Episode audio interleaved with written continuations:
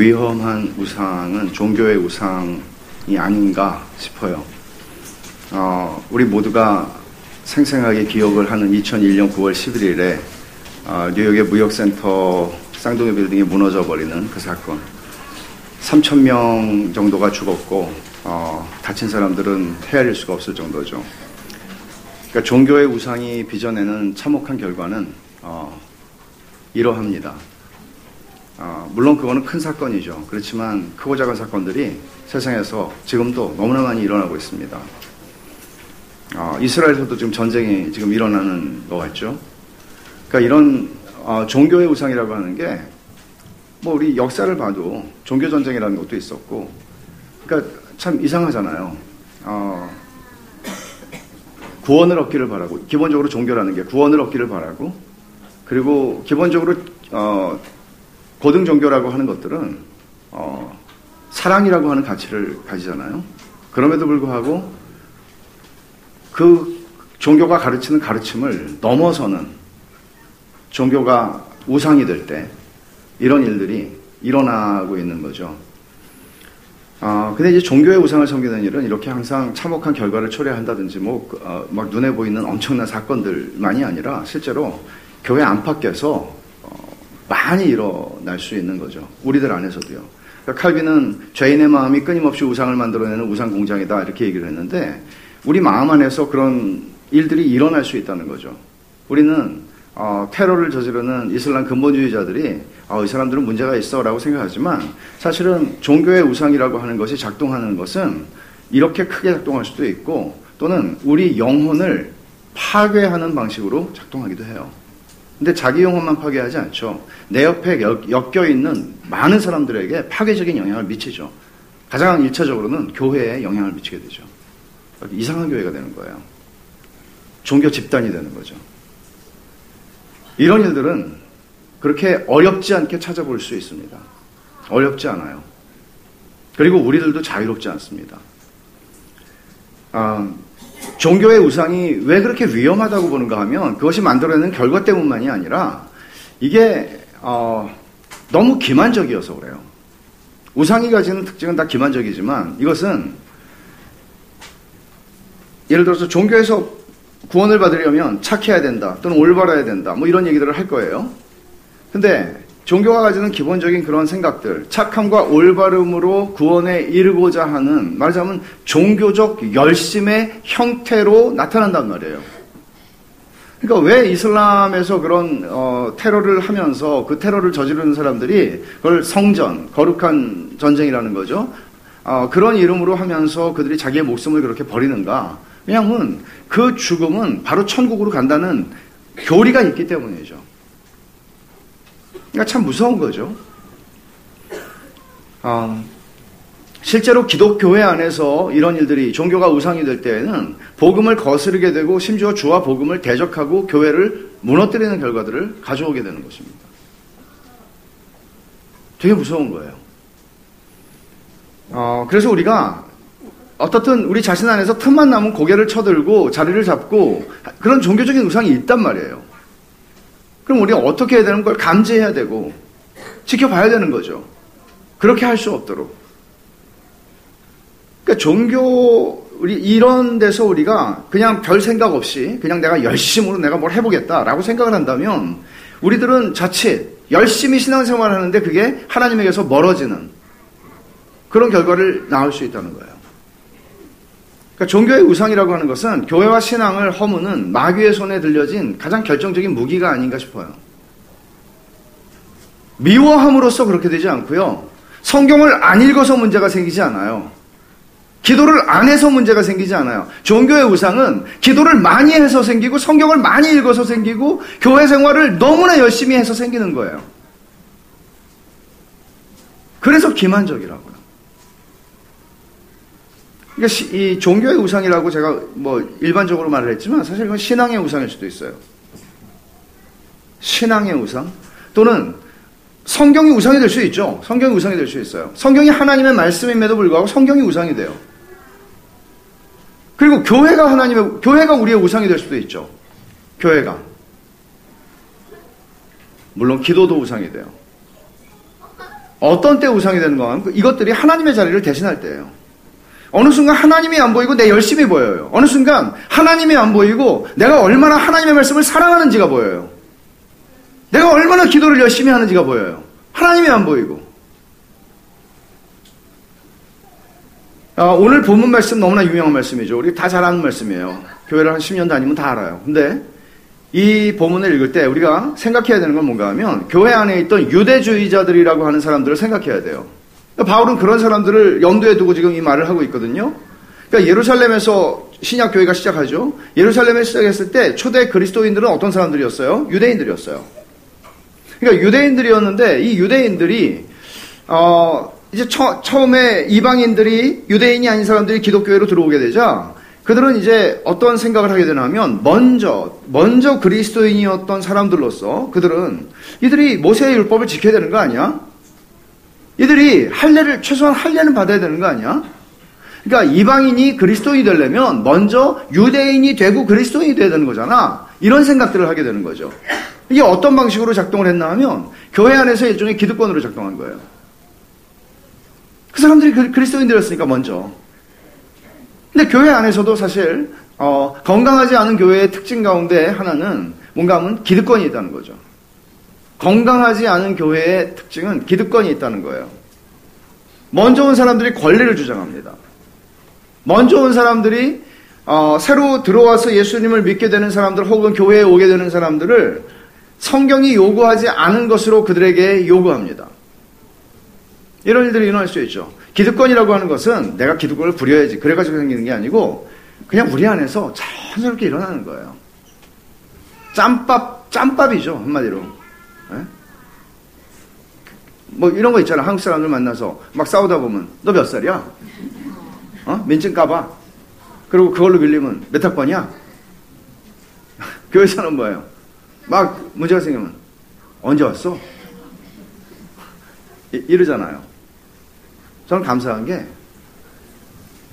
9년 전에 베샬롬 교회 왔을 때 계시던 분들이 안에서 그거를 저는 보지 못했어요. 그냥 그냥 듣기 좋으라고 하는 소리가 아니고 그게 없었어요. 이런 교회를 뭐 쉽지 않은 것 같아요. 굉장히 감사한 일이죠. 아마 여러분 가운데 다 다는 아니지만 몇 분 빼놓고 저도 늦게 오셨잖아요, 다. 기득권을 느끼셨어요? 별로 없었을 거예요. 뭐 있었을 수도 있겠지만. 이 문제, 그러니까 초대교회에서 생긴 문제는 어떤 문제였냐면 복음과 율법을 구분하는 문제였습니다. 본질적으로. 그래서 이게 굉장히 심각한 문제인 거예요. 그러니까 은혜와 공로의 문제였어요. 그러니까 기, 우리가 어떻게 처신하느냐 하는 것이 복음이 무엇인가를 규정하는데 큰 영향을 주게 되는, 되는 거죠. 그래서 바울이 그토록 많이 싸움을 한 것이죠. 심한 소리도 좀 했고, 했고요. 그러니까, 어, 이스라엘 백성의 역사에서도 사실 이런 게 일어나고, 실제 우리 교회 역사에서도 일어나요. 그러니까 이스라엘 백성들의 역사에서는 할례라고 하는 것을 그들은 어떻게 이해를 했나 하면, 할례는 하나님이 주신 은혜로 주셔서 그들과 맺은 언약의 표잖아요. 근데 그들은 어느 순간 할례를 받아서 우리는 구원을 받았어가 된 거예요. 그러니까 니네들은 할례를 안 받았잖아, 이방인들아. 할례도 받지 못한 것들이 어디서 이런 소리를 하게 된 거죠. 은혜로 하나님의 언약 백성이 되어서 하나님이 너희는 내 백성이야 라는 것을 표로 주셨는데 그 표를 자격으로 여긴 거란 말이죠. 자격으로. 그래서 선지자들이 구약시대의 선지자들이 너희 마음의 할례를 받아야 돼라는 얘기를 한 거예요. 마음의 할례라는 말을 들으니까 어리둥절했던 거죠. 아니, 할례라는 것은 몸에 하는 것이지 남자들이 태어났을 때 8일 만에 바울이 얘기하는 것처럼 성기의 그 표피를 잘라내는 건데 그게 왜 마음에 어떻게 할례를 해? 못 알아들은 거죠. 그러니까 마음의 할례를 받아야 되라는 말을 통해서 바울은 너희 육신의 할례를 받는 것은 상징이지 그게 실제가 아니야. 실제는 마음의 할례를 받았다는 하나님의 은혜 받은 백성이라는 것을 보여주는 표지 그거는 그렇게 얘기를 하는 거란 말이에요. 어, 유대주의자들의 중심에 있었던 거는 언제나 할례의 문제였습니다.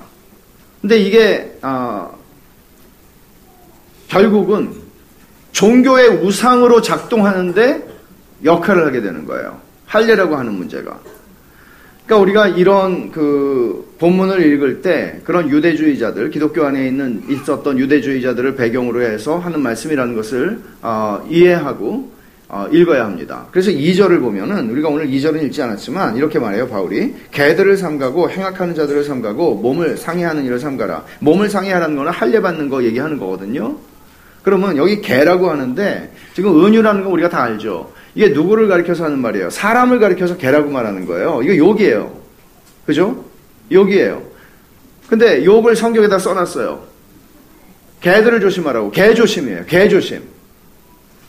어떤 사람들 가르쳐서 하는 얘기죠? 바로 이 사람들이죠. 유대주의자들이요.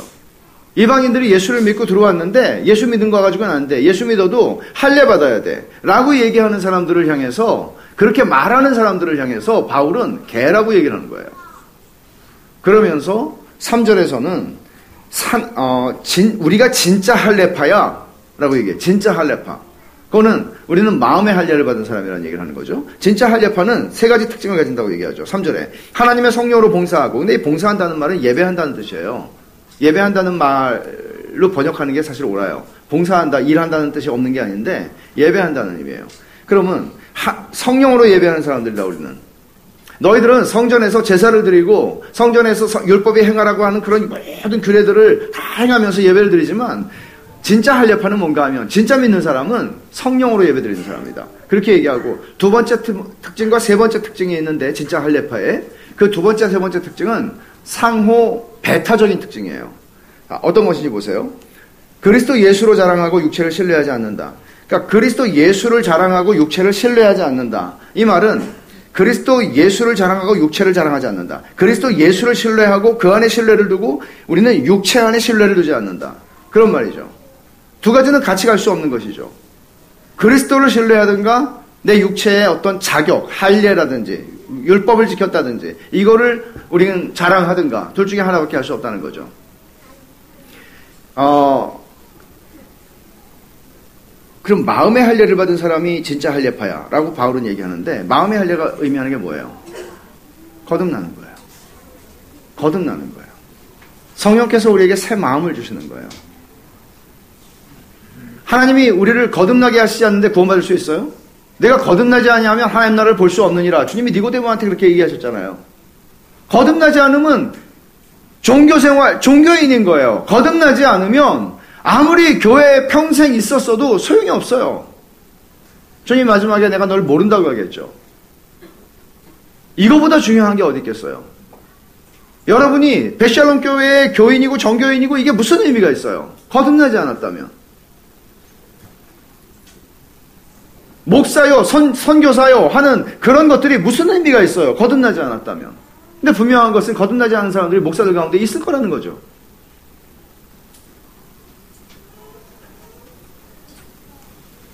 그럼 어떤 일이 일어나죠? 종교가 우상이 되죠. 종교가 밥벌이가 되죠. 천한 일들이 일어나게 되는 겁니다. 멀리 가서 찾을 필요도 없습니다. 어, 종교의 우상으로부터 우리를 자유하게 하는 것은 기본적으로 마음의 할례입니다. 기본적으로라고 말했죠. 그럼에도 불구하고 우리는 종교의 우상으로 자꾸 돌아가는 유혹이 있습니다. 기만적이니까요.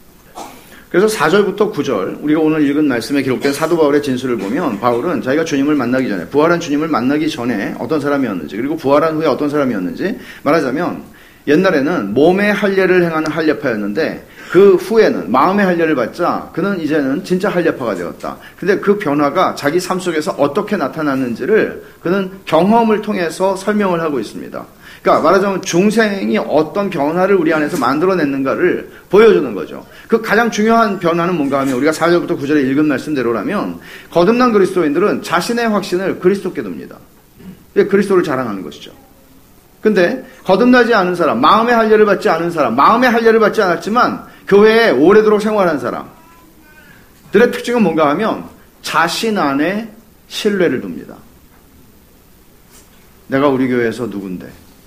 내가 우리 교회에서 목사인데, 장로인데, 집사인데, 내가 우리 교회에서 제일 오래된 교인인데, 내가 우리 교회에서 얼마나 많이 수고했는데, 이런 것들로 자기의 신뢰의 근거를 두는 겁니다.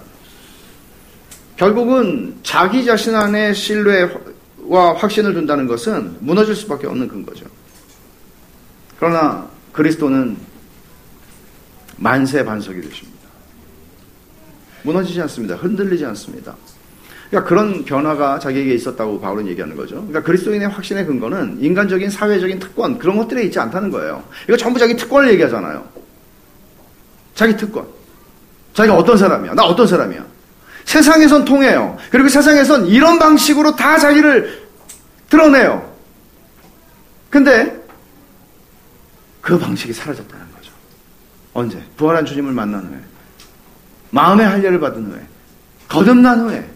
그런 방식이 자기 안에서 없어졌다는 거예요.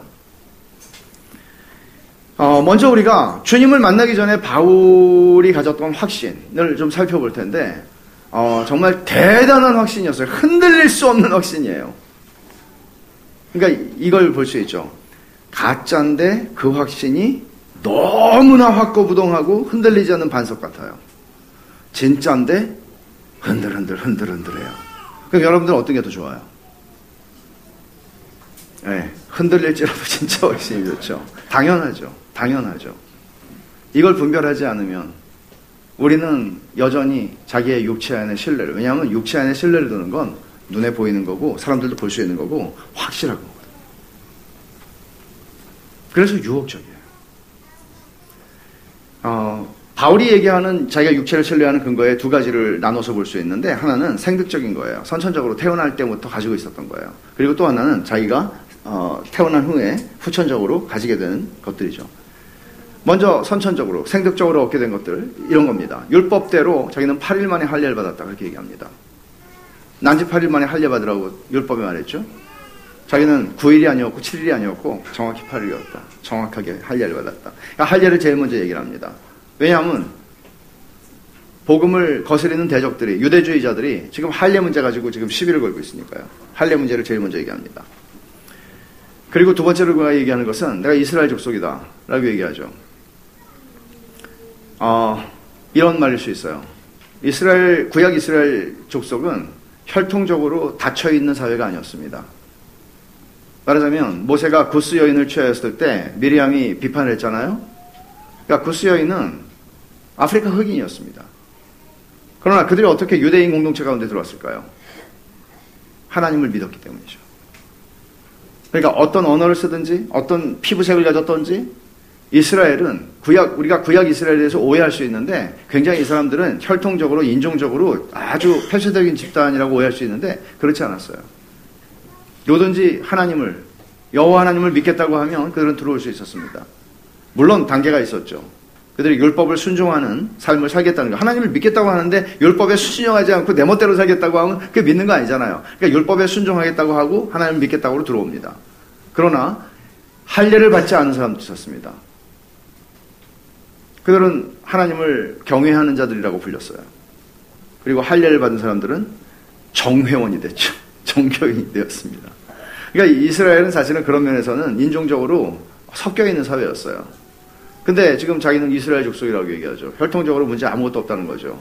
그리고 베냐민 지파라고 얘기합니다. 베냐민 지파는 나름대로 자부심이 있는 지파였죠.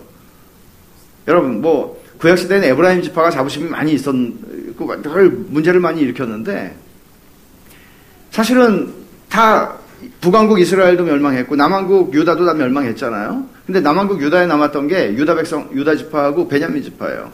그리고 베냐민 지파는 그들이 하나님에게 할당받은 땅 안에 뭐가 있었냐면 예루살렘이 자기들의 땅 안에 있었어요. 그리고 왕이 어디서 나왔어요? 제일 먼저 베냐민 지파예요. 그러니까 나름대로 자기들은 그리고 이제 포로로 잡혀갔다가 다시 돌아왔을 때도 순수 혈통을 유지한 두 지파 중에 하나 유다와 베냐민이죠. 북왕국은 다 섞여 버렸고요. 혼혈이 돼 버렸고요. 베냐민 지파라고 얘기해요. 그리고 히브리인 중에 히브리인이라고 얘기하죠. 당시의 히브리인들은 혈통적으로 히브리인이었다 할지라도 이미 나라가 망한 지가 오래됐기 때문에 그리스어를 자기의 첫 번째 언어로 사용하는 사람들, 또 아람어를 사용하는 사람들 이렇게 많았어요. 근데 지금 이 바울이 얘기하는 건 뭔가 히브리인 중에 히브리인이라는 나는 히브리어가 나의 제1 언어야. 라고 얘기하는 그런, 그런 것으로 이해할 수 있어요. 그러니까 벌써 이게 보통 금수저가 아니죠.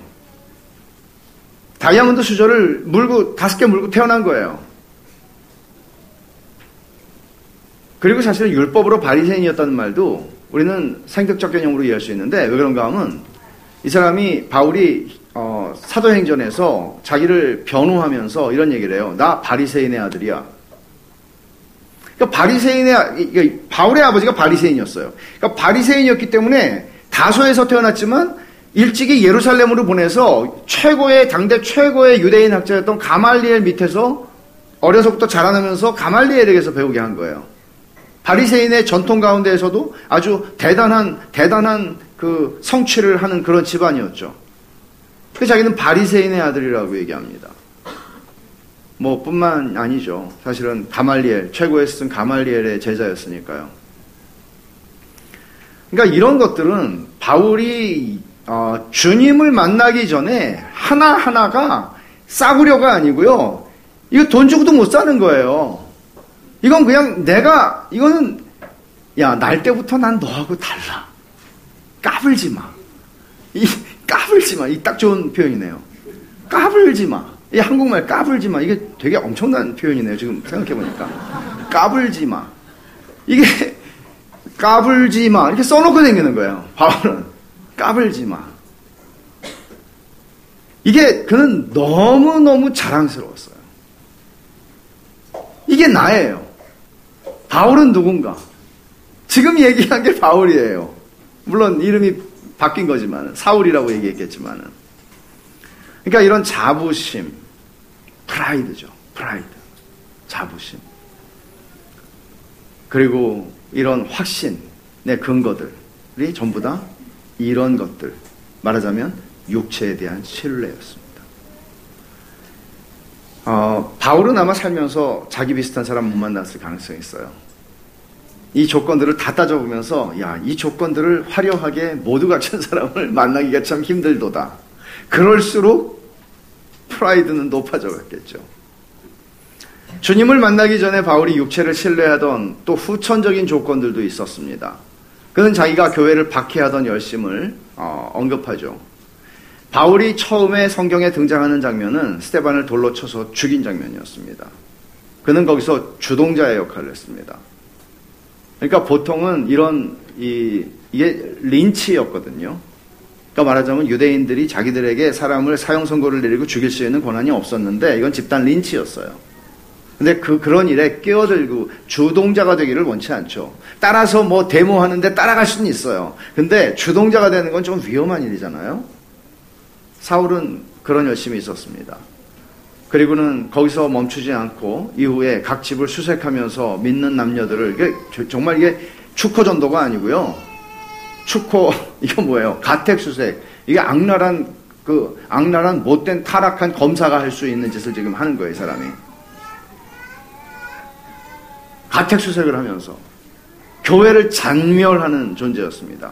그러고도 만족할 수 없었죠. 그래서 대제사장한테 가서 공문을 하나 받아가지고 그 공문은 뭔가 하면 대제사장이 유대교 전체 전 세계에 흩어져 있는 유대교의 수장이잖아요. 그러니까 대제사장의 공문을 받아서 자기가 가는 곳마다 회당에 가서 회당을 중심으로 해서 예수 믿는 사람들을 그 유대인 공동체가 있는 곳에는 회당이 있으니까 그곳에 가서 예수 믿는 사람들을 자기가 찾아내서 다 잡아오겠다라는 거죠.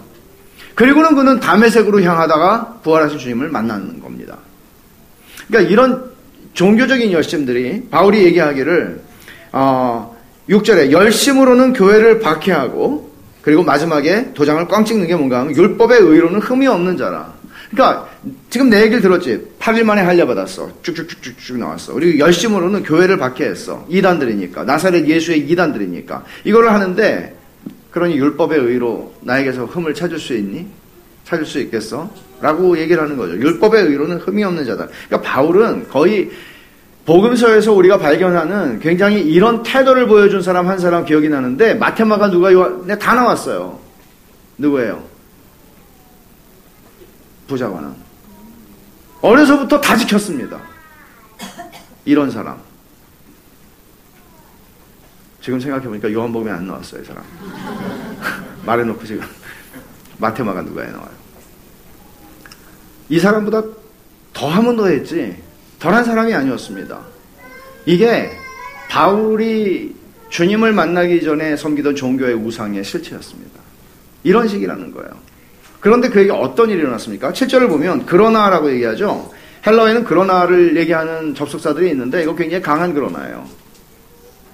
그러나 바뀌었어. 이렇게 얘기하는 거예요. 바뀌었어. 강한 부정을 얘기하는 거죠. 그런 육체를 신뢰하는 강한 확신에 이끌려서 그 확신이 자기를 끌고 가는 인생을 살았는데 그러나 어떤 일이 일어난 거죠. 어떤 일이에요? 담에색으로 가다가 부활하신 예수님을 만난 거예요. 마음의 할례를 받은 거예요. 중생의 은혜를 입은 거죠. 그러자 어떤 일이 일어났어요? 무엇이든지 내게 유익하던 것을 내가 그리스도를 위하여 해로 여길 뿐더러 아까 우리말 성경을 읽었는데 우리말 성경이 더 정확하게 번역을 했어요. 무엇이든지 내게 유익하던 것들을 내가 그리스도를 위하여 해로 여길 뿐더러 그러니까 유익하던 것들이에요. 복수로 썼어요. 그러니까 유익하던 것들이 한두 개가 아니거든요. 지금 말한 것들 다 유익하던 것들이에요. 세상 살아가면서 이건 내 훈장이에요. 이건 내 계급이에요. 내 기득권이에요. 이런 것들이 한두 개가 아니었어요. 근데 이 유익하던 것들을 그 다음에 단수로 썼어요. 그리스도 때문에. 그것도 우리말 성경 번역 잘한 거예요. 그리스도 때문에. 그리스도를 위하여는 어떤 목적인 것처럼 얘기를 하지만 그리스도를 그러니까 이렇게 하죠. 그리스도 때문에. 그리스도 만난 덕분에. 그리스도를 만나는 바람에. 그분 때문에 다 해로 여기게 됐어.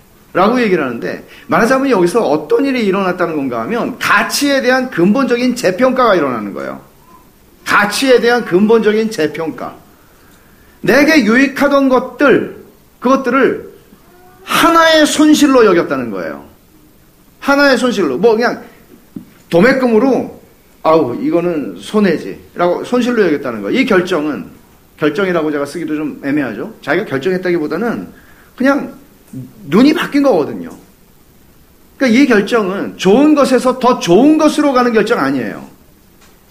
그러니까 아 이것들도 되게 좋았어. 근데 더 좋은 게 있네. 그런 얘기가 아니에요. 그리고 가치 있는 소유물들 이게 뭐 돈은 아니었지만 다 가치가 있는 것들이죠. 무형의 가치가 있는 것들이잖아요. 이 무형의 가치가 있는 소유물을 포기하는 결정도 아니었습니다. 바울에게 물어본다면 바울은 지금 얘기하는 게 이거예요. 나는 쓰레기를 갖다 버렸어. 쓰레기를 갖다 버렸어. 누구에게 당근에다 내놔가지고 돈 받고 팔아야지. 그게 아니고 쓰레기예요. 냄새가 나요. 이걸 갖다 버렸어. 그렇게 얘기를 하는 거예요. 그러니까 바울은 지금까지 자기에게 이익을 가져다 주는 것으로 여겨졌던 것들이 사실은 내 인생을, 내 영혼을 파멸로 인도하는 것들이라는 사실을 본 거예요. 백해무익한 걸 본 거예요. 지금까지 나한테 백번, 천번 좋았어요. 유익했어요. 근데 이게 알고 보니까 내 영혼을 망치는 것들이더라고요. 그걸 본 거예요. 그래서 이런 급격, 급격한 전환이 일어난 것을 어떻게 설명해요? 그리스도 때문에. 다른 설명을 할 수가 없어요. 교회 생활을 오래 해보니까,가 아니고, 뭐 깨달아 보니까, 가 아니고, 그리스도 때문에. 그러니까 이런, 이런, 제가 이런 생각이 들었어요. 이 말씀을 읽으면서, 금인 줄 알고 껴안았는데 똥이었더라. 좀 말이 이상하지만, 여기 똥이라는 말을 쓰거든요, 바울이. 배설물이라는 말이 좋게 번역을 해서 그렇지, 그냥 똥이라는 말이거든요. 금인 줄 알고 웬 떡이야 그러고 막 집어넣는데 똥물이 막 떨어지는 거예요. 어떻게 하겠어요? 자켓이 아깝겠어요? 버려야지. 똥물이 떨어지고 있는데. 그런 얘기를 하는 거예요. 그러니까 어, 8절부터 그 다음에 8절부터 11절은 한 문장이에요. 헬라어로 한 문장이에요. 7절에서는 7절은 이렇게 7절, 8절이 연결되는 것 같지만 7절이 끝났고 8절부터 11절이 한 문장이에요. 긴 문장인데 제가 9절까지로 잘랐어요.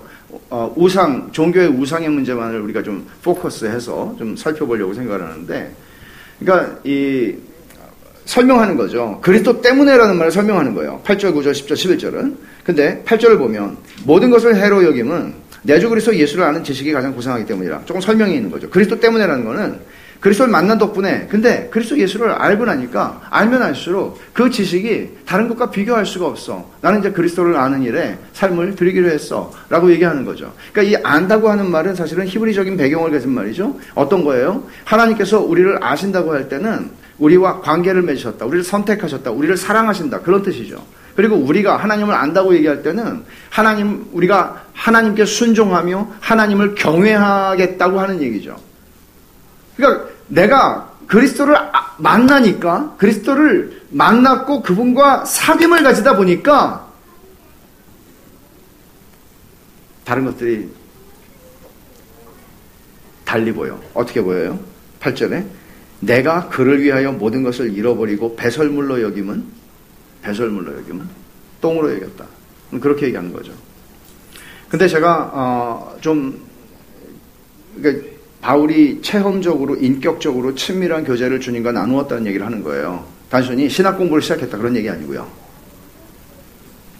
근데 제가 주목하고 싶은 거는 물론 7절, 8절 하반절에서 그리스도를 얻고 라는 말이 있죠. 어, 중요한 말이에요. 근데 주목하고 싶은 게 그 안에서 발견되려 함이니라는 말이에요. 9절에. 그 안에서 발견되려 함이라는 말은 바울이 두려운 게 있었다는 얘기예요. 사실은 이 맥락을 보면 어, 내가 가진 의는 율법에서 난 것이 아니고 오직 그리스도를 믿음으로 말미암은 것이니 믿음으로 하나님께로부터 나느니라. 그러니까 그 안에서 발견된다는 게 어떤 의미일까요, 여러분? 어, 학자들은 이렇게 이 본문을 이해를 합니다. 바울은 언젠가 하나님 앞에 설 것을 압니다. 유대인으로서도 알았고 예수님을 만난 후에는 더더욱 알았습니다. 하나님 앞에 설 겁니다. 근데 하나님 앞에 설 때 자기는 내가 난지 8일 만에 할례를 받았고 내가 이스라엘 족속이고 베냐민 집하고 또 또 뭐가 있어요? 히브리인 중에 히브리인이고 이 바리새인의 아들 이런 것들이 내가 하나님 앞에 섰을 때 심판대 앞에 섰을 때 이걸 보고 하나님이 야 너는 천국에 천 번 들어가겠다 이렇게 해주셔야 되는 훈장이라고 생각했어요.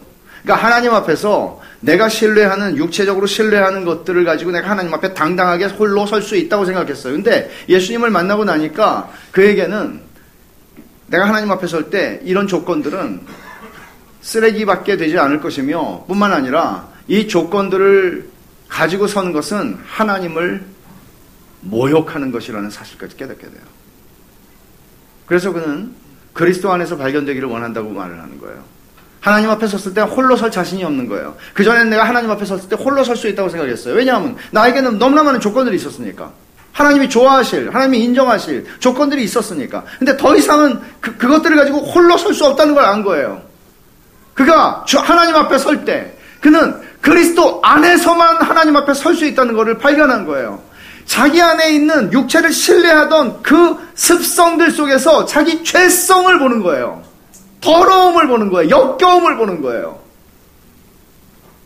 더 이상은 내가 육체를 신뢰하는 그 신뢰하는 조건들만이 더럽다가 아니라 그 육체를 신뢰하려는 나의 마음의 부패한 뿌리를 보게 되는 거예요. 그래서 내가 하나님 앞에 홀로 설 자신이 없는 거예요.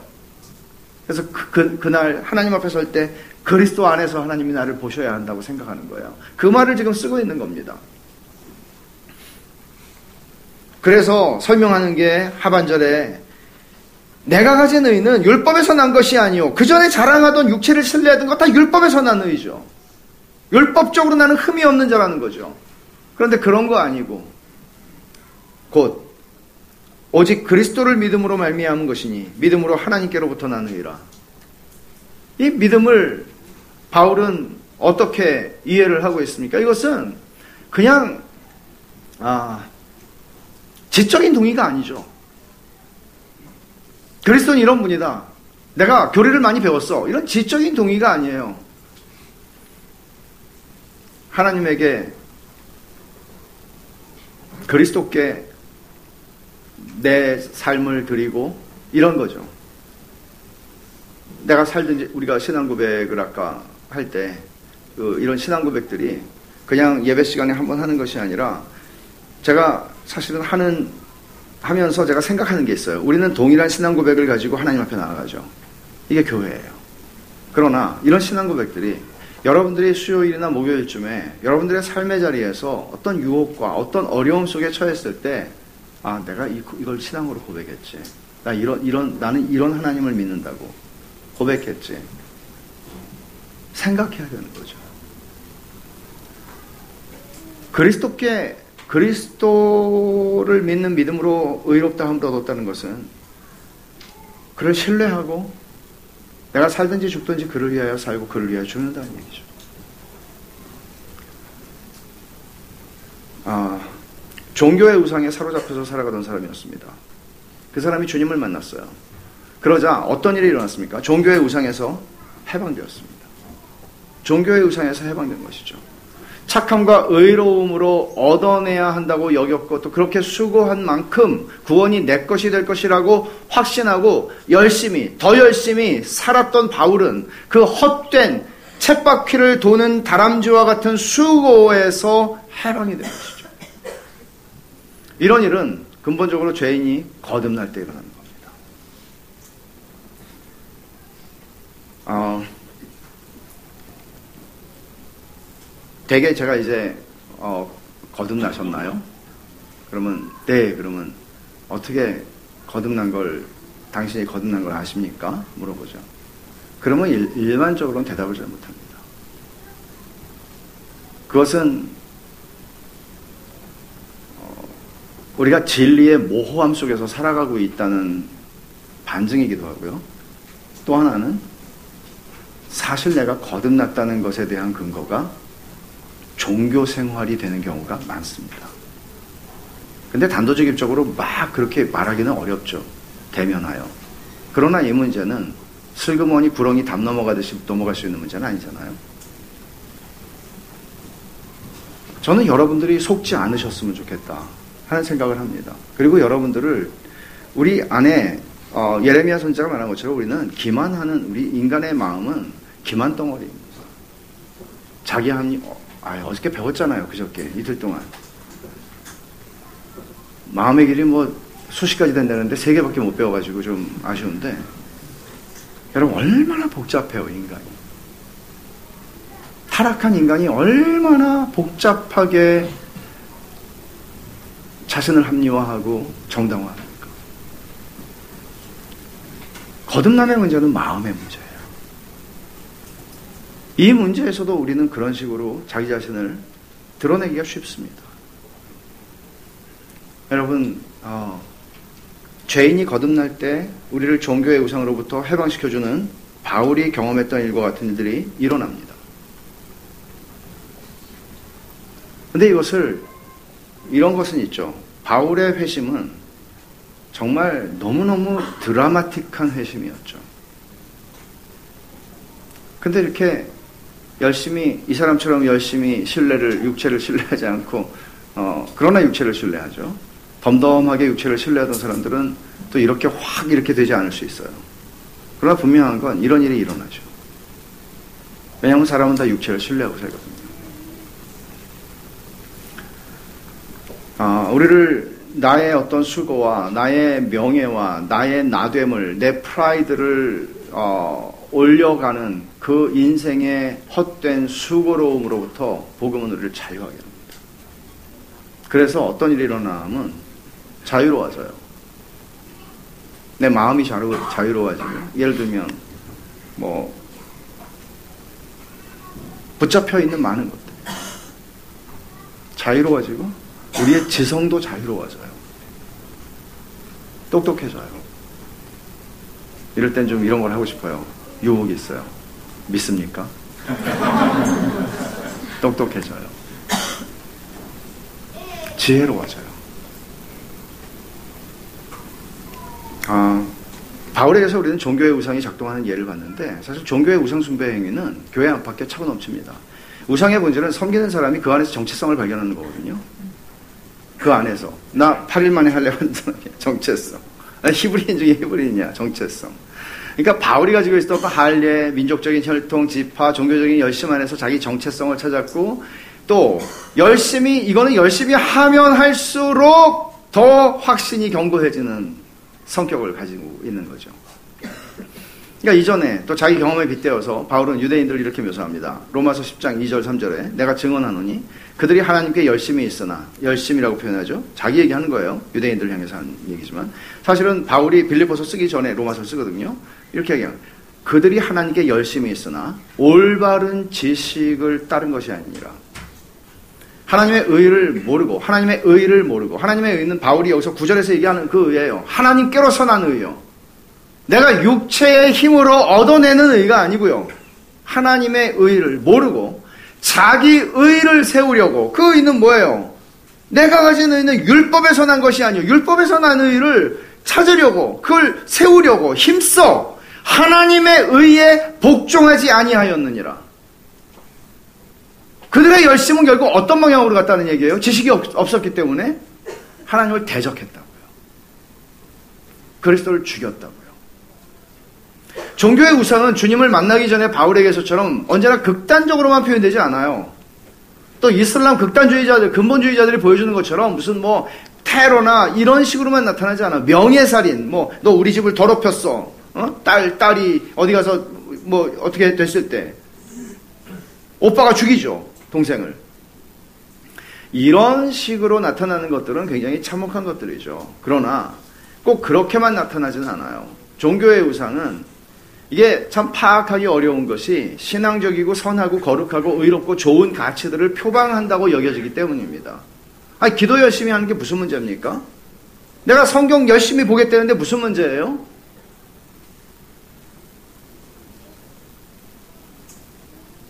교회 매일 나와서 내가 어? 청소하겠다는데 그럼 제가 나오지 말라 그러죠. 매일 나오면 확 안수한다고 목사 안수할 거라고 삶을 살아야죠. 자기에게 주어진 삶을 살아야죠. 그러니까 율법과 성전에 대한 열심으로 유대인들의 종교적인 열심이 언제나 나타나곤 했는데 종교 우상이죠 그것이. 어, 그 바람에 예수님이 율법을 범했다, 안식일을 범했다 해서 예수님 죽인 거고, 스테반은 성전을 모독했다 그래서 죽인 거예요. 죽였다고요. 사랑한 게 아니고, 살린 게 아니고, 죽였다고요. 그러니까 마치 종교의 우상이 되게 되면 어떤 겨, 권리를 얻었다고 느끼나 하면 잔인해도 되는 권리를 얻는 거예요. 잔인할 수 있는 권리를 얻는 거예요. 얼마나 무서워요. 얼마나 기만적이에요. 그리고 하나님이 상 주실 것이라고 생각하는 거죠. 오늘날 교회에서 현대판 종교의 우상들이 작동하죠. 자기가 성경적으로 정확한 교리를 가지고 있다는 사실에서 우월감을 느낄 수 있습니다. 제가 교리를 늘 가르치면서도 제일 겁나는 부분이에요. 배우고 나서 야 이거 어? 우리 직장에 그 어? 아무개 어? 교회 장로라고 그러던데 쥐뿔도 모를 거야. 가르쳐 줘야지. 사람을 무시하고 사람을 함부로 여기게 만들고 그럼 여러분이 배운 교리는 종교의 우상이 되는 거예요. 교리를 사랑하는 게 아니고 그리스도를 사랑하는 거예요. 교리 때문에 나는 배설물 여기고 그게 아니에요. 그리스도 때문에라고 얘기하는 거죠. 선하고 좋은 것들이 문제가 된다니까 우상이 될 때는 언제나. 또는 이 사역자들, 뭐 주님을 섬긴다 하는 사역자들, 뭐 목사들, 뭐 물론이고 선교사 마찬가지죠. 사역의 열매를 맺게 하는 어떤 은사 혹은 사역의 성공으로 자기 정체성을 발견해요. 우상이죠. 그렇게 되면. 얼마든지 교회가 우상이 될 수 있죠.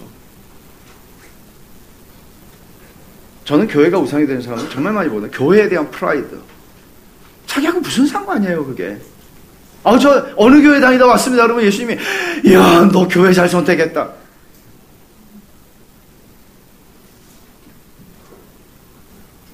그 교회가 여러분들의 신앙을 보장합니까? 올바른 도덕적 삶, 반듯한 삶. 그건 육체를 신뢰하는 거예요. 이런 것들은 다 육체를 신뢰하는 거예요. 뭐 종교의 우상 비스름한 것들이 얼마나 많아요. 교육의 정도, 능력, 칭호, 뭐 재산, 직분 적지 않습니다. 그러니까 종교적인 우상이 작동할 때 나타나는 현상은 이거예요. 내가 다른 사람들을 어떻게 대하는가? 이것을 가지지 않은 다른 사람, 교리를 모르는 그리스도인, 교리를 모르는데 거듭났고 주님을 사랑하는 사람.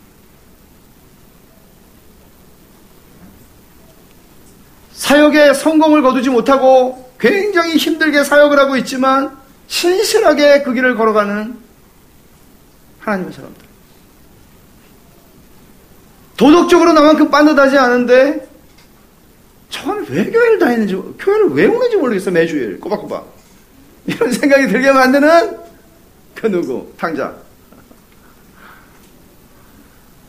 아, 나와 같은 부류에 속하지 않은 사람을 판단하게 되는 거죠. 그러니까 나를 의롭게 여기고 나는 까칠한 판단자가 되는 거예요. 그렇게 되면 교회는 율법의 공기로 가득 차게 되죠. 공동체는 무너질 겁니다. 이런 종교의 우상은 개인적으로만이 아니라 집단적으로도 작동해요. 집단적인 종교의 우상이 있어요. 옛날에 일본, 일본이 행한 일들, 지금도 뭐 크게 달라지진 않았는데, 국가주의. 집단적으로 일어난 종교적 우상이죠. 히틀러치아의 독일. 홀로코스트를 그렇게 행할 수 있었던 평범한 아빠들. 평범한 아빠들. 명령했으니까. 구약 성경에서도 이걸 잘 보여주는 인물이 요나입니다. 요나는 하나님이 니누에로 가라는데 싫었어요. 왜? 그는 우상 숭배자였기 때문에. 어떤 우상을 섬겼죠? 우리는 하나님의 선택한 백성인데 우리가 왜 저 쓰레기 같은 민족에게 가서 복음을 전해야 돼? 내가 왜 왜 그런 수고를 해야 돼? 민족주의적 우상이죠.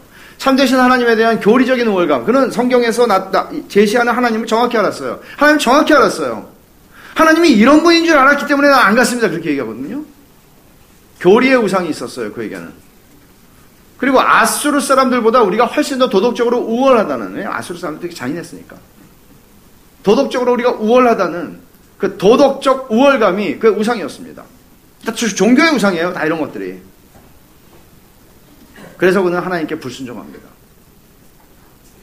그러니까 교인들이 자기 교회가 가지는 어떤 외적인 특성 안에서 자기의 자신감과 정체성을 발견한다면 그건 종교의 우상이에요. 다른 교단에 속한 뭐 감리교회라든지 뭐 뭐 오순절 교회라든지 뭐 이런 교회에 다니는 사람들을 우습게 여긴다면 그러면 종교의 우상 가운데 있는 겁니다. 제가 아는 제가 가장 존경하고 머리가 숙여지는 목사님 한 분은 순복음 교단의 목사님입니다. 제 주변에는 개혁주의를 좋아하는 목사들이 많습니다. 갸우뚱할 때가 많습니다. 솔직히 말하면. 이건 뭐지?